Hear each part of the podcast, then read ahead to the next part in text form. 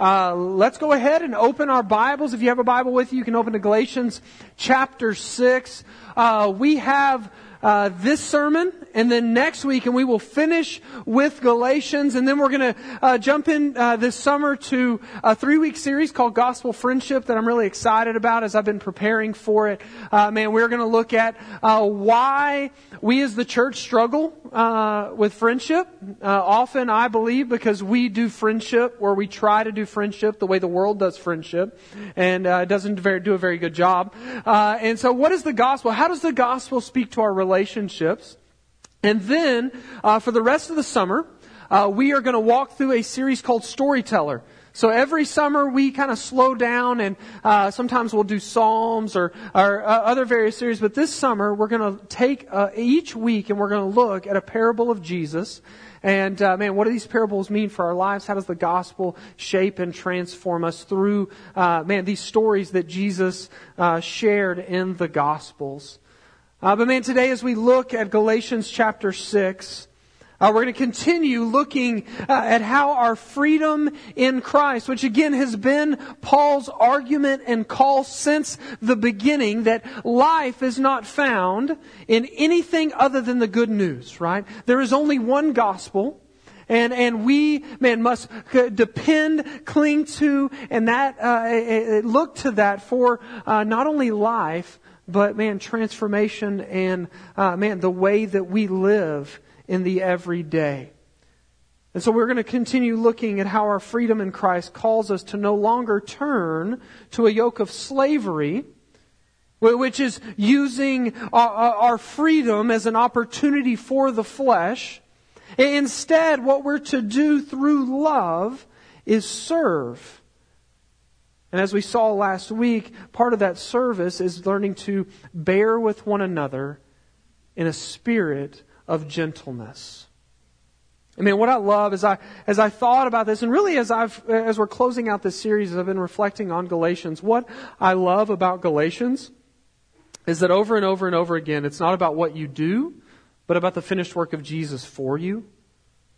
And so what we realize and what we need to realize, and even today, the temptation is going to be, okay, this is what I need to do. Finally, Paul, you're telling me what I need to do, right?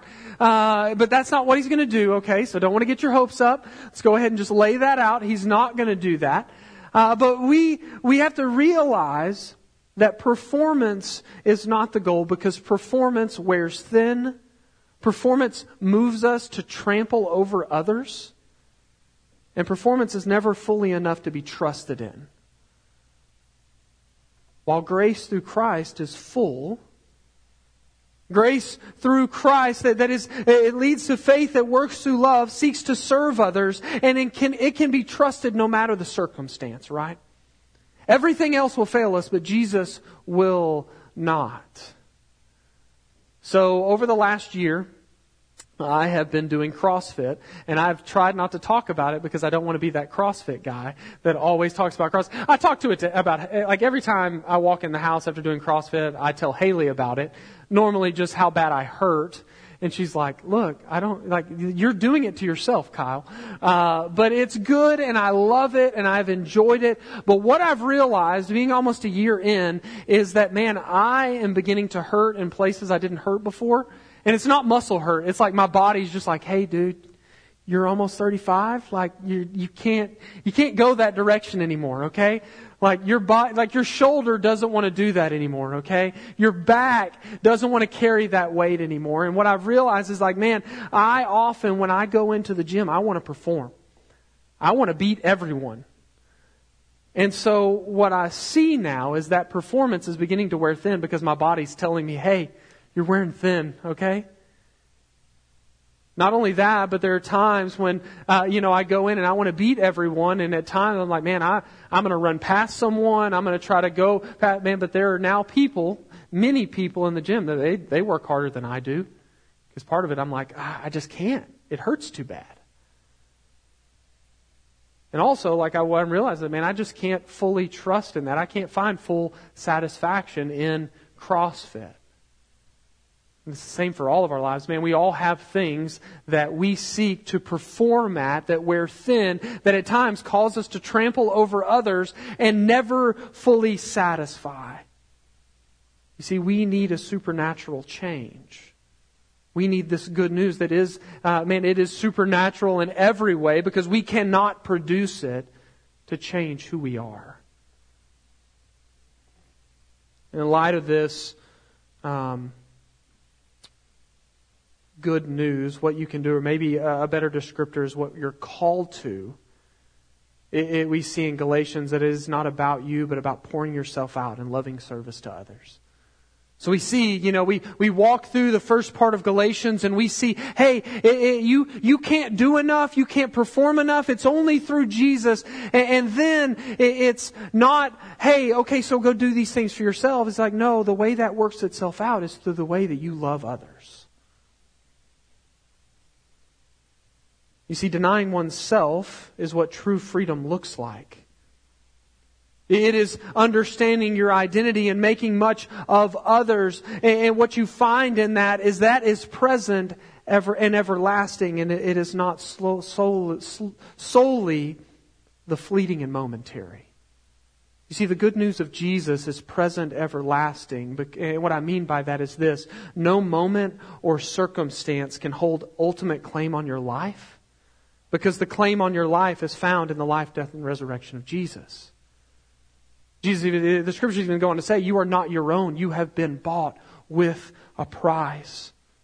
Therefore, you are freed up because of that, because uh, no single moment, no single circumstance is, it holds the weight of eternity aside from what Jesus has done for you. You can go into every situation free. You are freed to serve others because all that you are, all that you need, and all that you could ever want is found in the person and work of Jesus. You see, that's life in the Spirit, but on the other side, we have the, the, the, works of the flesh that we saw at the end of Galatians 5, which are fleeting and momentary. Everything is ultimate in that sense. But not only is, is the moment ultimate, it can't be trusted because it could be snatched away and or change at any moment, can it not? This is often why every relationship at times when you begin to wrestle with these things and it becomes momentary and fleeting when you, because we can have this tendency to revert back to those things, every relationship feels like it could be snatched away in a moment. In light of this, what you have to do with this posture is guard and protect yourself by meeting your own needs because you, even if you wouldn't say it, are the only hope you have. And as a church, I pray that we would be such a countercultural display of what it means to love others in light of how we've been loved. Today, as you think of your life, maybe as you think of your week, would you say, or, or even further, would other people, those that you're closest to, would they say that you live out the free, uh, the freedom, love, and service towards others that Paul has been calling us to since the beginning of January? Or do you find yourself bearing the works of the flesh that are a result, as we saw in the message, of trying to get your way all the time? You see, it's this reality and the call to faith working through love that Paul has been expressing over the last couple of weeks that is meant to be a defining mark in the life of the church. And again, that's not the building, that's us. You see, as we saw last week and we're going to dive into today, it cannot be separated from community. For our love and faith is always worked out relationally and must be connected to the local body because in it we grow into the fullness of who God has called us, what He has called us into, and what He has empowered us for. Some of the marks of this that we've seen is that we would love one another, that we would bear with one another, and then that we would live out this mutual service towards one another.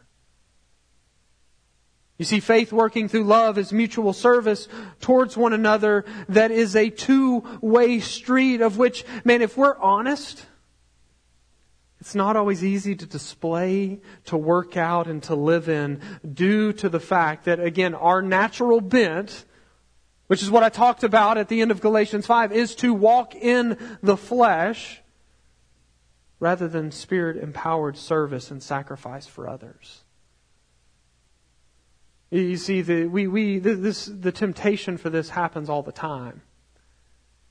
We, we are always being tempted to walk in the flesh and serve ourselves, are we not? Like every night after if you have children or maybe after a long day of work or working outside or, or man, just spending time with others and then you, you know, uh, we get the kids down to bed and I go in and man, the dishes are overflowing in the sink and there's laundry on the bed and I can in my heart say, oh man, why didn't Haley do these dishes? She knows that I hate folding laundry. Right? And like that, because that's my natural bent, is it not? I shouldn't have to do this. And that's what we often run to. Or we say, well, I'm, I'm just going to not grow weary in doing good and I'm going to do these dishes, but I'm going to make sure that the pots and pans are loud so they can hear it, right? I'm going to let them know. I'm doing this for you. I'm serving you. That's what we can run. But man, we are called to something totally different. We're called to say, no, I want to do that because I love and care for them and I want to serve them. Last night we were driving back from three birthday parties that were one birthday party, and we had some balloon animals that were really just long tubes of air. They weren't animals yet. And all the kids could talk about is what they were going to make and whose balloon was whose. And, and we're getting to the house and we're tired and, and we pull up to the house and me and Haley have a lot to unload. And so I looked at one of my kids and said, Hey, will you jump out? And will you go turn the, on the keypad, unlock the door and get the door open so we can carry this stuff in? And I'm looking at them and they're talking about the balloons and whose balloons whose and what they're going to build out of this balloon. And you better not pop my balloon. And I, am like, hey, I need you to go open this. And they're looking at me and I'm telling, and about 12 times they're looking at me and I'm telling them this while I'm loading stuff up. And I'm walking to the door and I realize I've passed them because they've made it out of the car, but they're still talking about balloon animals that they need to do things with, and you better not touch. And finally, I'm like, we have to put the stuff down and open the door ourselves. And I'm like, hey, we needed your help. And well, I didn't hear you. I'm like, no, you, you heard me. You were just so focused on what would happen to a few balloons that you weren't concerned with what was going on. It's that, that self-focus of, man, I'm, I'm about these balloons right now. And I think we can laugh, but I found in my own life and in the life of the church, especially, man, I would like to say over the last year or two, but I think I'm just more aware of it now. I think we're all more aware of it now, like our own selfish bent because of first world comforts, desires, and preferences that, man, it just kind of, it's just kind of coming out now. And we're like, this is new. It's like, it's not. It's just exposed, right? We're just more aware of it. You see, we too often don't listen because we're concerned about whatever our balloon is.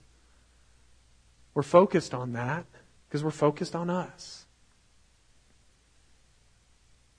But what I want to do today is look at how we might refocus and actually bear lasting fruit in our lives, in the life of the church and the world around us. So let's read Galatians 6, 6 through 10. It says, Let the one who has taught the word share all good things with the one who teaches.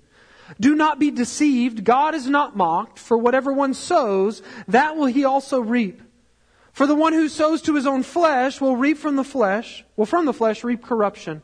But the one who sows to the Spirit, will from the Spirit reap eternal life.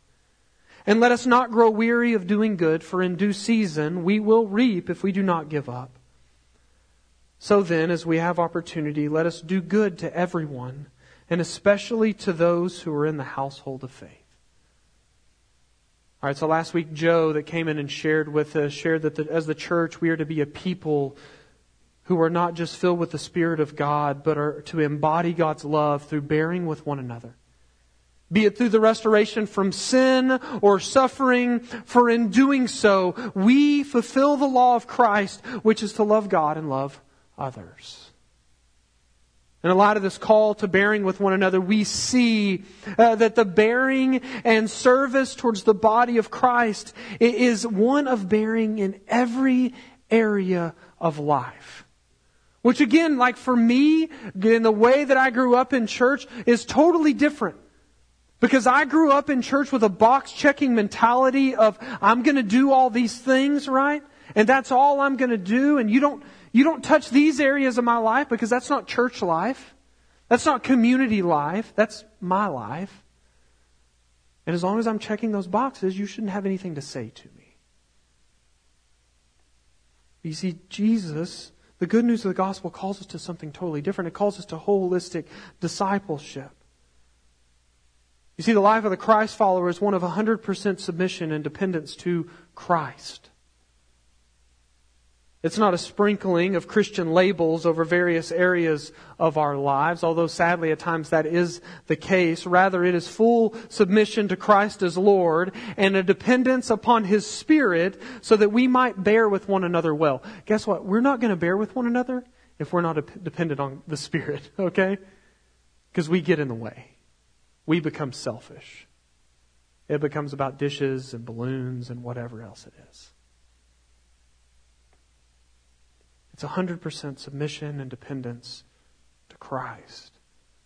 This week in our men's equip, which is our men's discipleship, I don't know who said it, but we were talking and, and one of the things that was expressed was, man, I'm just really learning and really just struck lately by this reality that 99% submission is not submission at all. 99% dependence is not dependence at all. In the same way, 99% bearing with one another, which is again that mutual submission, is not what we are called to as the body of Christ. We are called to be all in in every area and every aspect of the church. Which leads us into verse 6, where Paul lays out a very touchy subject, especially for pastors to preach on. Um, it's pretty awkward to talk about because what we see here is Paul talking about those in the church sharing all good things with those who teach them the Word. The reason it's touchy is because one, there's been much abuse, okay? It doesn't take you long to turn on the TV to see a long list of what I wouldn't call pastors, but false teachers that are claiming, hey, the church needs to buy me a private jet, okay? I know it's 50 million, but they need to buy it for me. You may be like, that doesn't happen. No, it happened. I've seen it twice. They're like, if I believe for it, y'all got to get it for me, right? You, or there's this mentality of this sowing and reaping where you sow in $5 and you're going to reap $20. It's not in the Bible, okay?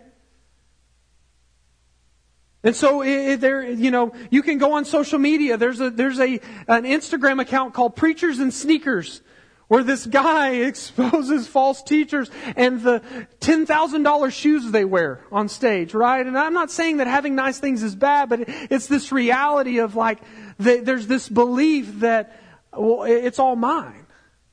So it's this touchy subject.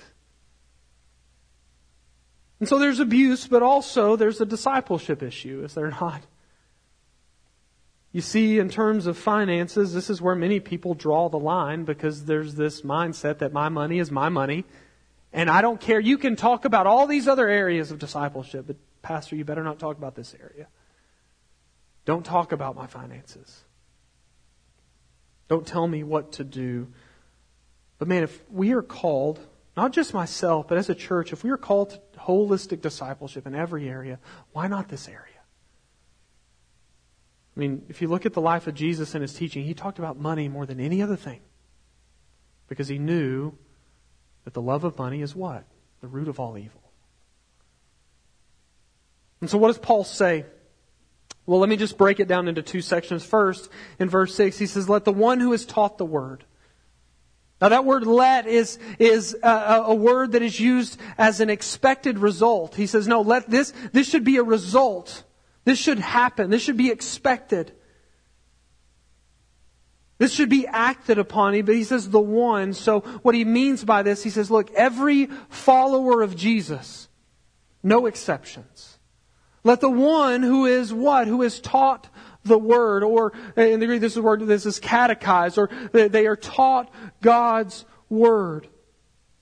And what Paul means here by the word is the fullness of the gospel, right?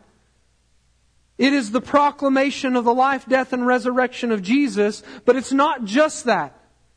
It's how the life, death, and resurrection of Jesus, uh, how it has implications for your past, present, and future. You see, we say it all the time. The good news of the gospel is not just for your past and a ticket to heaven for your future. It is the good news for the resurrection and transformation of your present life here and now. For we have, and, and we've said this, we have been saved from the penalty of sin. Because Jesus took our penalty on himself, and we will one day be saved from the very presence of sin. It will be no more. And that's usually where we sit between those two things, right? My past and my future. But no, the good news is for today. It says the kingdom is here and now. It's now, but it's not fully yet. But man, now, as a follower of Jesus, the good news of the gospel is transforming our lives now. It is, it is the power that, that, that, that is saving us currently from the power of sin in our lives, from temptation. It is transforming us more and more into the image of Jesus. And so my job every week, one of my primary jobs, on, especially on Sunday mornings, is to proclaim to you not a better way to live, laugh, and love, so you might find f- the fulfillment you long for in your life. Rather, my job each week. And the purpose of Center Church is to proclaim to you through various means the good news over and over and over again. I mean, if you've been a part of our basics class, that's why Center Church is called Center Church. Although some people call us Sinner Church when they hear it, because in Texas we struggle enunciating. Uh, and I'm, so they say, Sinner Church. I'm like, yeah, both. Uh, like we are sinners, but we are centered upon the gospel. Everything flows from that. Because everything is transformed by that. It's the gospel that actually is, is, the, is what makes all things new. Right? The person and work of Jesus. Reason being is because one, it never gets old, but more importantly, we don't need any other news because all other news is bad and doesn't bring life and a new way of living. And so what I want to say about that, because I've talked about my job every week, and what I want to say is, is I want to make if I stop doing that, Restore me, as it says at the beginning of chapter 6, in a spirit of gentleness. So that I don't disqualify myself like Paul says will happen in Galatians chapter 1. He says, anyone that preaches another gospel other than the one that's preached to you, man, let them be cursed. And so we see that let the one who is taught the word, and then we we see the we see the response of those that are taught the word. He says, "Let them share all good things with the one who teaches." The word share here is a word called koinonia, which means to share life and community together. You see, we, the church, are the koinonia of God, and we are to share life with one another. And so we are to share, and then it says all good things. So what does it mean by all good things? Well, there's a litany of good things. I believe there's one specific one Paul is talking about here. I believe that where he's sticking here is that you should, as a part of the local body, be giving to the local body. But along with this, man, a way that you can share all good things with me, but eh, I want to like expound this to, to one another, right? Because again, it's not all just about me, but this is what Paul is addressing here, is man, through encouragement, through checking in, through, as me and my brother-in-law Nathan experienced this week, learning how to appreciate one another, we were at a, a one day conference and we had to look at each other and say, this is what I appreciate about you. And if, it, if you have a brother in law, that's not the easiest thing to do, right? Like it's just kind of awkward. We just kind of looked at each other for a while. Uh, but we did it. And it went well. But, you know, doing those things, bearing and seeking reconciliation, man, one of the greatest things as a pastor that you could do for me is if you're upset by something that I've done, Maybe it's sin or maybe it's just a blind spot or what. Man, just come and talk to me about it. Just going to say, hey, this happened. Like I would want to do the same towards you, right? Don't just like get upset and then just leave one day. Like, well, you should have known.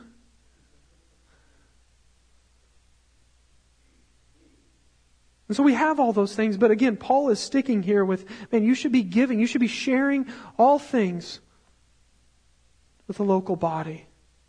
You see, we, myself included, are called to give financially to the church consistently and sacrificially so that we might be a part of supporting what is happening in the life of the church both locally and globally. So maybe you're sitting there today and you're like, well, how much, Kyle? What's the number, right? Well, I don't know that uh, I could give you a number. Uh, I'll just say this God owns all of your money. So you're to steward sacrificially. I believe that we're all to steward to the point that your faith is stretched, that you have to actually walk in faith, right? And so maybe that, and we say it all the time, maybe that's 10%. Like, man, do that. But you know, our goal, something Haley and I, like we talk about, is, man, how can we steward better and more? Not so we can pat ourselves on the back and feel good, but just like, no, God, you've given to this, and we have faith that you're going to provide for our needs. Man, today I want to encourage us, encourage you, encourage myself, man, uh, that to pray and say, God, like, man, are we giving sacrificially? Where do I need to print, uh, repent for for uh, walking in the ways of the flesh and beginning to, uh, man, try to uh, believe uh, wrongly about, um, you know, all these good things that I'm called to share with the local body?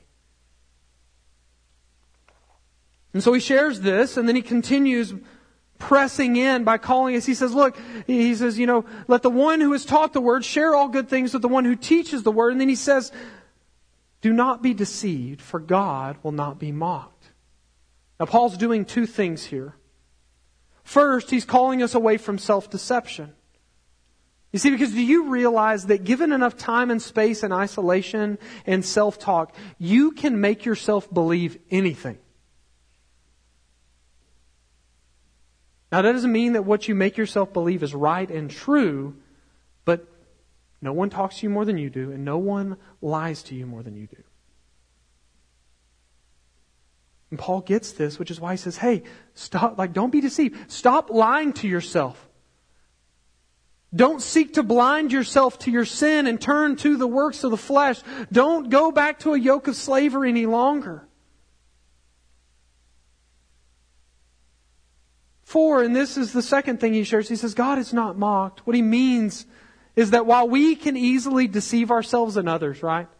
Like we can easily deceive ourselves and we can easily put a mask on and present ourselves in such a way to others that we can deceive them. But God, it, it is foolish to believe that we could ever deceive Him. You cannot run, hide, or mask your sin from God. Just as in the garden, Adam and Eve could not hide or cover their sin and nakedness, your sin is the same, and the results of sin or the turning from it are the same, Paul says. He says, look, don't be deceived. God will not be mocked. And then at the end of verse 7, he says, what you sow, you will reap. Now this is a wisdom principle that, man, on the one hand, it sounds really straightforward and blunt. Like what you sow, you'll reap. But on the other hand, it seems either a lot like karma, or a lot like works-based righteousness, which is exactly what Paul has been speaking against the entire time in Galatians.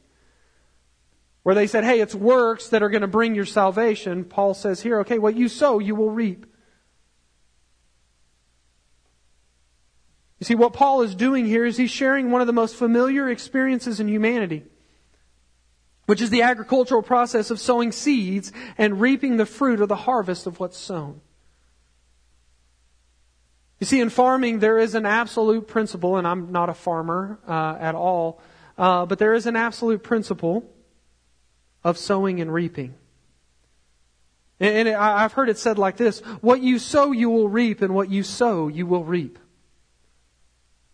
Let me explain what I mean. Uh, first, if you go out and sow corn, you will reap corn. Corn will never produce tomatoes, right? It will never produce lettuce. It will never produce anything other than corn. Secondly, if you sow corn, while it may take a long time for it to germinate and grow, it will eventually come up. Now, I'm not saying that the harvest will be a full harvest, right? Circumstances can happen, but eventually it will grow out of the ground. As one writer states, it is not the reaping that determines the harvest, but the sowing. And it's the same law of returns that is found in the life of the church. What you sow, you will reap. Not a prosperity gospel reaping, which is false.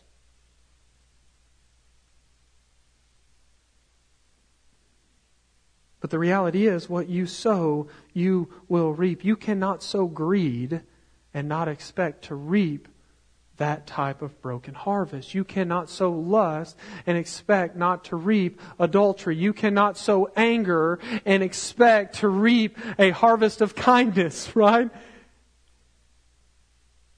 You cannot, you know, sow selfishness and expect to reap joy. It's not going to happen. And so look at how it fleshes out in verse 8. Divine law states that if you sow to the flesh, which again, if you go to Galatians 5, you can see the works of the flesh, you will reap what? Corruption. And that corruption will carry with it lasting consequences. You see, this is the product of the fall. Adam and Eve's sin has led to the reaping of corruption ever since because sin has lasting and eternal consequences. I mean, just think about your life for a moment. How many of you still see glimpses and moments of the consequences of sins others might have committed years ago? Like you just see, man, the broken, maybe in your story, like you can look and see the brokenness of sin and how that still affects you. It affects your insecurities. It affects, as a follower of Jesus, your struggle to believe who you are in Christ. Like we call it like there, or there's the, man, the sins of others, like there's this thing called generational sin, where it's just like, man, just generation after generation, it's like, why do we, why is it the same pattern? But let's take it a little closer. How many of you still experience consequences or brokenness due to the things that you did and you have done? Now, I, want, I don't want you to, to walk in guilt and shame in that because if you're a follower of Jesus, Jesus taken that. Man, we can go, we, like, we, we lay that at his feet. But there are consequences, at times lasting consequences. And, and also, if you think you can hide from that, like you sow, sow, sow for a long time, and then boom, one day it's like, oh, where did this come from? Oh, it's, you know, just took it a while to come out. You see, much of what we experience in terms of bro- the brokenness of relationships, while at times is new hurt, is largely, I believe, the unresolved and lasting reaping of brokenness that happened in our past, either by others or self. It's the same thing. We're just aware of it now, right? Nothing's changed. We're just aware that it's in front of us. Tim Keller once said that sin always bears destruction, never joy in life. Whatever you sow, you will reap. Sins will come home to roost. The consequences cannot be held off. But on the other side, the one who sows the Spirit will from the Spirit reap eternal life. Note the difference here. The flesh, which sows in selfishness, reaps self destruction, while those who sow to the Spirit will from not self, but the Spirit reap that which they could not produce on their own. You see, our bent is to sow for selfishness that leads to self destruction. Like I know, if my youngest son takes off running full blast, there's a high chance that he's going to bust face, right? Like it, it's he's going to trip over himself, over something else, or what? Like not all the time, but there, usually the reaping is going to come of just like face plant. You know, we say like when we see like kids, right, man, they're just an accident waiting to what? Waiting to happen.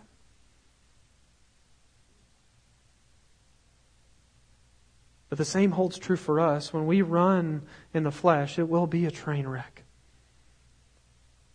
But when we sow to the Spirit, which Sowing to the Spirit is dependence and surrender. We give up oneself and cling to the grace of God. And what do we reap? It says, You will reap eternal life. And I want us to hear this. You reap eternal life then, but, but it's not just for then. The kingdom is living here and now.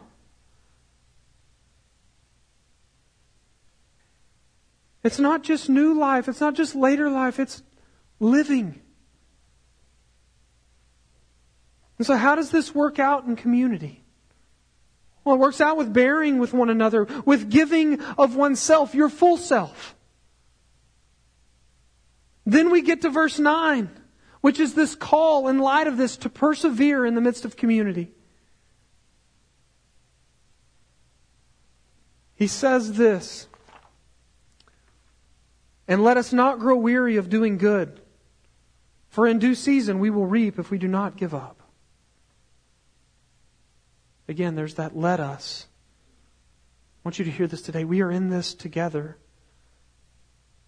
You see, the gospel reminds us that I need you and you need me to see the reaping of a harvest of eternal life. The way we do that is by bearing for one another in our lives. Can we save one another? No. Only Jesus. But that's He's given us the church so that we might bear with one another. Keep pointing one another to Jesus. We are saved by Christ, empowered by the Spirit, and called into community for the sake of growing into the fullness of what we've been called to and called into. You cannot do this alone. Community is key in sowing and reaping. For we need others to encourage us to keep sowing to the Spirit and point out in gentleness when we are sowing in the flesh. So he says, let us, and then, but what are we to do? He says, let us not grow weary in doing good. What is doing good? It's sowing to the Spirit. It's surrender and dependence. Any of you find yourself weary today? You're worn down? Maybe you find yourself complacent, complaining, apathetic. Man, if that's you today, let the body of Christ know. Man, I'm weary. But I, I want to press a little further because I think we can read verse 9 let us not grow weary in doing good. And instead of depending on the Spirit, we can begin to say, okay, what do I need to do? I need to do more good, right? This is up to me. If I'm going to get out of my weariness, I just need to work harder. I need to be more.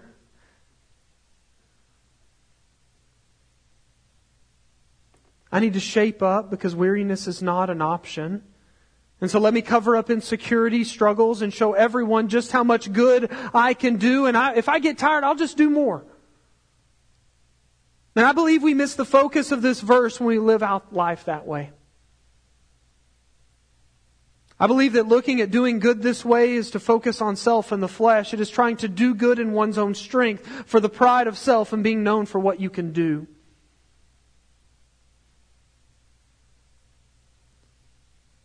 Man, when your first thought to problems and situations is always just do better, I would argue that your identity is being found in self and not in the person and work of Jesus.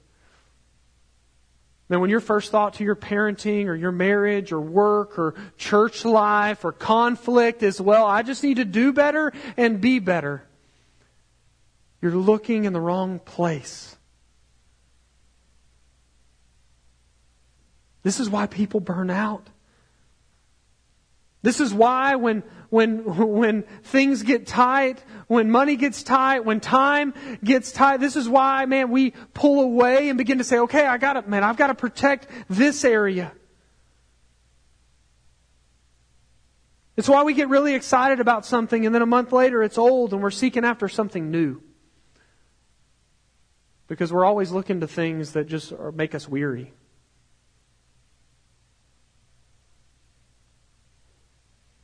And I believe weariness comes by way of sin, by way of suffering, and by way of disappointed, be, being disappointed. And sin just naturally wears us out. Steals our joy. Man, suffering does the same, right? It sucks the life out of us. But man, disappointment, when things don't go as expected, whether, you know, we can become disappointed in ourselves. We can become disappointed in others. Man, they didn't, they didn't, they didn't meet expectations, but also like we can become disappointed with God. God, why does my life look like this? Why did that have to happen? God, I'm, uh, I, you know, and we begin to carry that disappointment. Man, I'm not going to do anything. I'm, I'm done doing good. I'm out.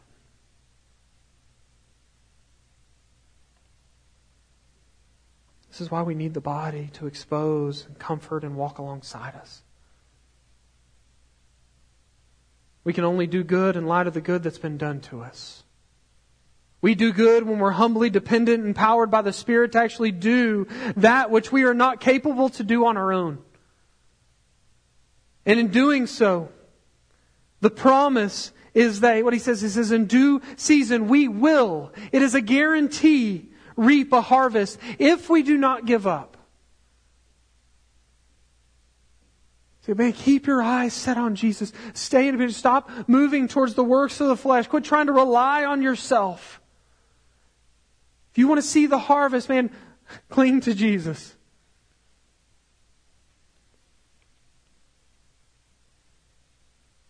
Not giving up is clinging to the promise that the harvest will come.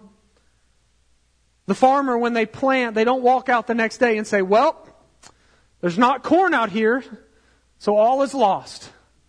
Till it up, right? No, they wait for the rain. They're patient. They're watchful. What we need to realize and trust in is that God has got this, that we need to trust Him, that we need to start giving up on self and what we can do and begin trusting more and more in Jesus. So our women just finished a series on Galatians by Beth Moore, and in one of the days it says this in terms of not giving up and sowing and reaping. Says Galatians 6, 9, and 10 would have us know that no effort we've sown into the things of the Spirit is in vain. No prayer, no time in Scripture, no fasting, no serving nor sacrifice. Man, just think about that. So often the things we're sowing into are performance. What if we sowed into those things? Into prayer and fasting and into getting in God's Word. No help to our neighbor, no aid to the poor, no word on behalf of the unheard will be of no effect. Any work we've done for the good of others, even what did not seem even what did not seem to work at all is a seed sown in eternal soil. And then she says this, it cannot fail to matter. If it doesn't matter to them, you can be certain it matters to God, and He will see to it that it matters to you, whether in this lifetime or the next.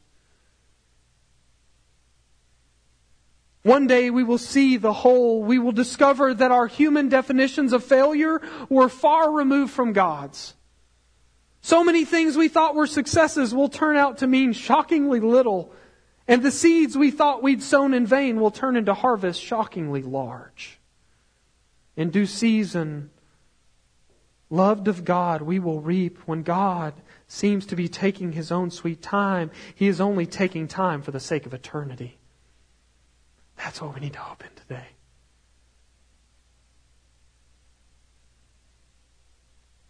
And so our response is to be verse 10 as we have opportunity, let us do good to everyone. Especially those in the household of faith. Man, this is empowered faith. You see, in light of God's promises that the good work He began in you, He will see through, and that He has not left us alone, but has given us His Spirit and the church as we have opportunity. What that means is that it isn't just we just sit back, just kind of passively. It's like, no, man, I want to look for opportunity. Because guess what? I'm free. Today is not that not eh, all the chips aren't on the table. I can live freely each and every day and I can look for opportunity. To do good to everyone generally, but especially to those in the household of faith, to those in the church. The word says that we will be known by our love for one another. The church is a display people. And we are called to display, man, what life in the Spirit looks like, what life in dependence and surrender looks like. it's better news. That, that when we feel weary and we can go to Jesus because he says, Come to me, all you weary and heavy laden, I will give you what? I'll give you rest. Not a list of things that you can do better. Not a laundry list of deficiencies, but rather his own righteousness and love and grace and mercy and his spirit. That should empower us. That should give us joy. That frees us up. And so, man, as the team comes back up to leave, what are you sowing today? And are you sowing that which it, it will just lead to the flesh? Are you sowing that which will reap eternal life? Today, are you weary again? Run to Jesus.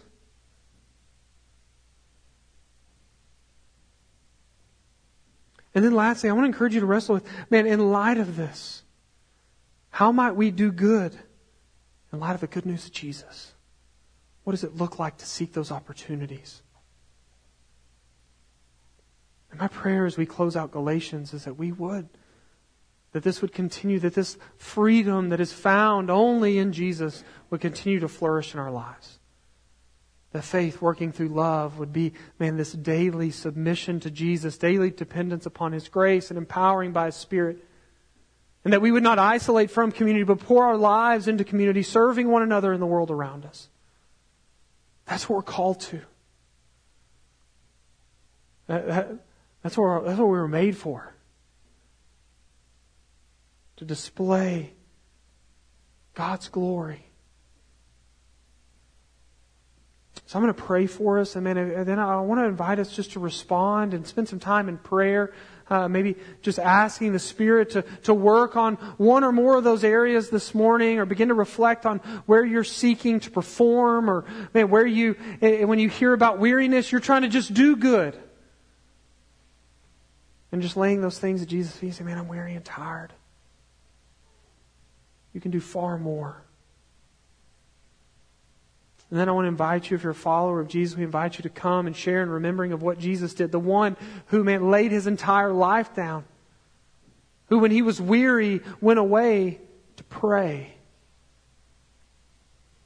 To meet with the Father.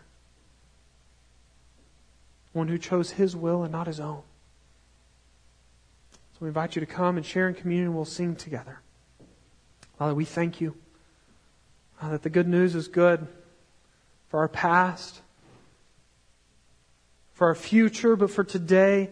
God, I pray that, that we would seek um, to be a community that lives uh, in such freedom that the good that we do does not make us weary because of performance, but it, is an overflow of what you've done. How, how you uh, lived and died and rose again. And that we would proclaim that good news with our lives. That we would see the harvest. That we would see it in our own lives and in our, our households and in our, with our children and, and in our workplaces and in our neighborhoods. But it's only by you that that happens. Let us sow into the Spirit so that we might reap the harvest of eternal life. In Jesus' name, amen.